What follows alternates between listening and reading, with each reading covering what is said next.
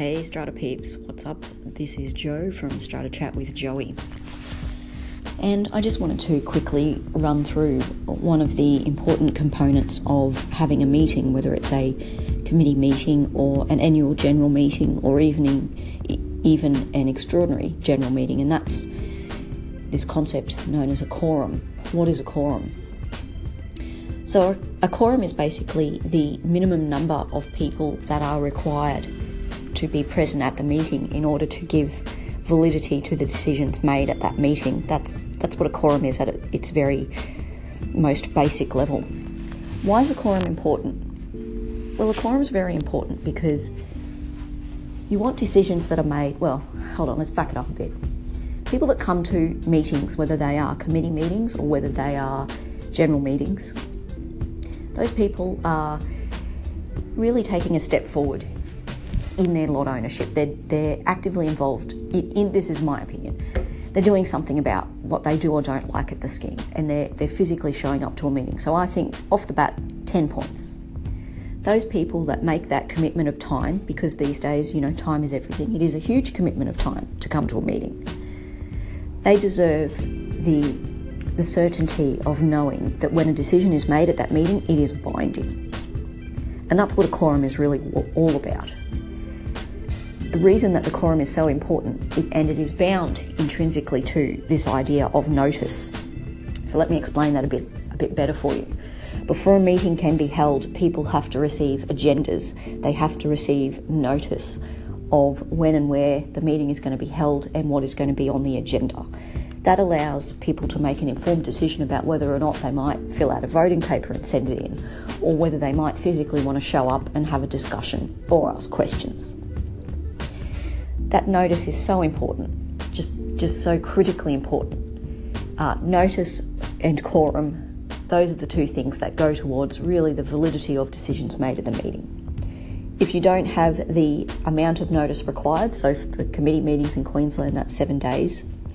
For general meetings, that's 21 clear days, which normally we try to allow around about 30 days because Australia Post, you know, we're still required to post things out.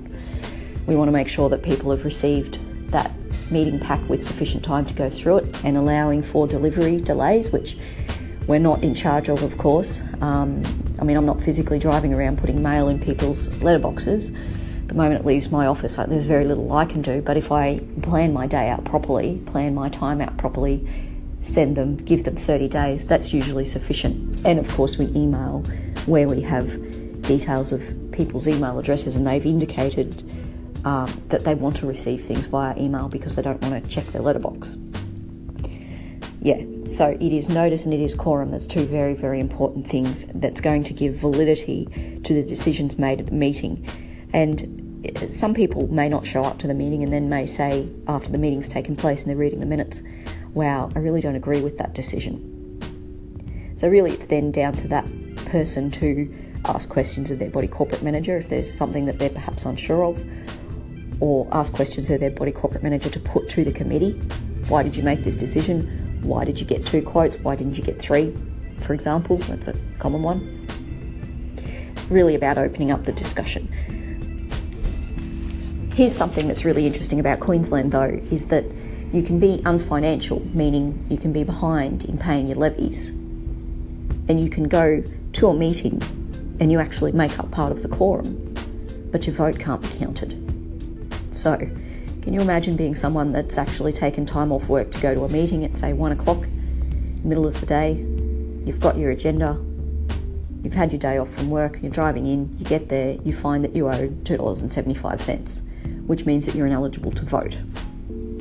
If you're able to make arrangements to pay that money, you should then be able to have your vote counted.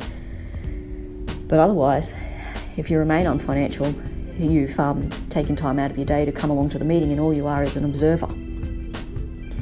It's uh, not a great position to be in. So, if there's one thing to take away from today, please, if you've got a meeting coming up, check if you owe any money, bring it up to date. Don't waste time arguing about what you owe, just bring it up to date. Then go along to the meeting knowing that you are able to vote and have your voice heard. All right, that's me for Tuesday. I will see you guys tomorrow.